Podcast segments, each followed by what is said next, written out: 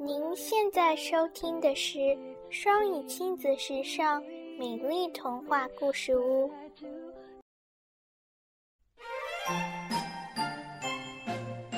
窗边的小豆豆，作者黑柳彻子，翻译赵玉角，演播茉莉。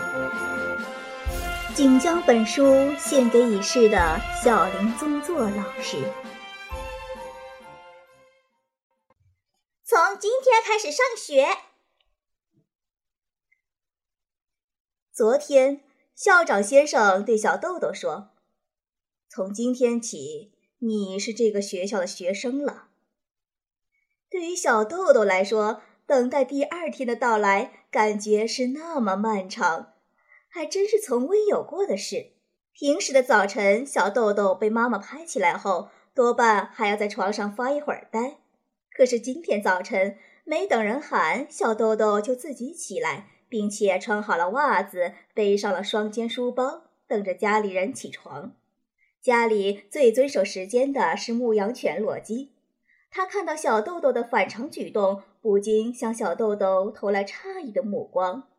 但他还是伸了一个大大的懒腰，就过来紧紧地贴在小豆豆身边，期待着可能会有什么新的开始。妈妈最辛苦了，她匆匆忙忙地准备海的味道、山的味道的盒饭，让小豆豆吃完早饭，又在小豆豆的脖子上挂上了赛洛格的月票夹，月票夹上穿好了毛线绳。这是为了防止把月票弄丢。爸爸头发还乱糟糟的，对小豆豆说：“要做个好孩子啊。”那当然啦。小豆豆一边说着，在门口穿上鞋子，打开房门，然后一下子转过身来，对房间里的爸爸妈妈恭恭敬敬地鞠了一个躬，说：“爸爸妈妈，我走啦。”站在那里目送小豆豆上学的妈妈几乎要落下泪来。谁能想到，这么活泼、有礼貌、诚实又快乐的小豆豆，就在不久之前被退学了呢？但愿在新学校里能够一切顺利。妈妈在心里祈祷着。然而一转眼，妈妈惊讶的差点跳起来，因为妈妈看到小豆豆竟然把自己刚才特意给他挂在脖子上的月票挂到了洛基的脖子上。妈妈迷惑不解，这孩子到底要干什么呢？但他没有作声，打算看小豆豆准备干什么。小豆豆把月票挂在洛基脖子上后，蹲下来对洛基说：“怎么样？这个月票的绳子好像不太适合你呢。”的确，对洛基来说，绳子太长了一些，月票一直拖到了地面上。知道吗？这个是我的月票，不是你的，所以你不能坐电车的。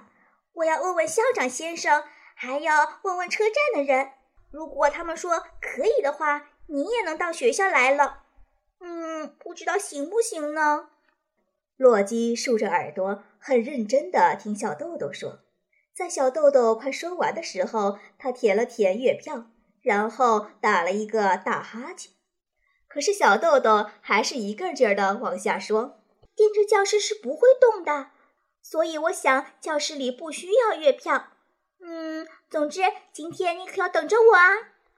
在这以前，洛基每天都陪着小豆豆一起走到学校门口，然后再自己走回家。今天，洛基也打算这么做。小豆豆把月票从洛基脖子上取下来。很郑重地挂到自己的脖子上，又对爸爸妈妈说了一遍：“我走了。”这一次他不再回头，双肩书包啪嗒啪嗒响着。小豆豆跑远了，洛基也身体一耸一耸的，和小豆豆并排跑着。去车站的路和以前去学校的路几乎一样，一路上许多面熟的猫啊、狗啊。还有以前学校的同学都和小豆豆擦肩而过。每到这个时候，小豆豆就想：“嗯，要不要给他们看看我的月票？他们一定会大吃一惊吧？”不过小豆豆又觉得，嗯，要是迟到了可了不得，今天就算了吧。于是越发加快了脚步。到了车站，小豆豆原来都是向左走，但今天却向右拐去。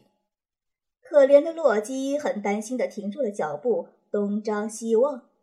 小豆豆走到检票口，又转了回来，对一脸迷惑的洛基说：“我已经不去以前那个学校啦，我要去新学校啦。”然后小豆豆和洛基贴了贴脸，又闻了闻洛基耳朵的味道。嗯，虽然和平时一样有点臭臭的，但对我来说却是好味道。这么想着，小豆豆把脸挪开，再见。然后小豆豆给车站的人看了月票，登上了车站的高台阶。洛基小声的叫着，目送着小豆豆上了台阶，走远了。接下来呢，请继续收听茉莉姐姐继续为你演播哟。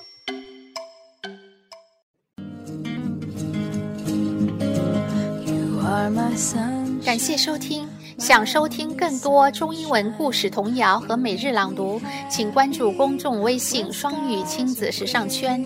想参加每日中英文朗读，请在我们微信订阅号“双语亲子时尚圈”回复“双语亲子”加入微信群参加活动，也欢迎更多朋友参与和投稿。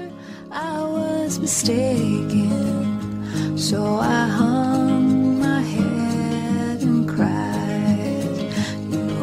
sunshine.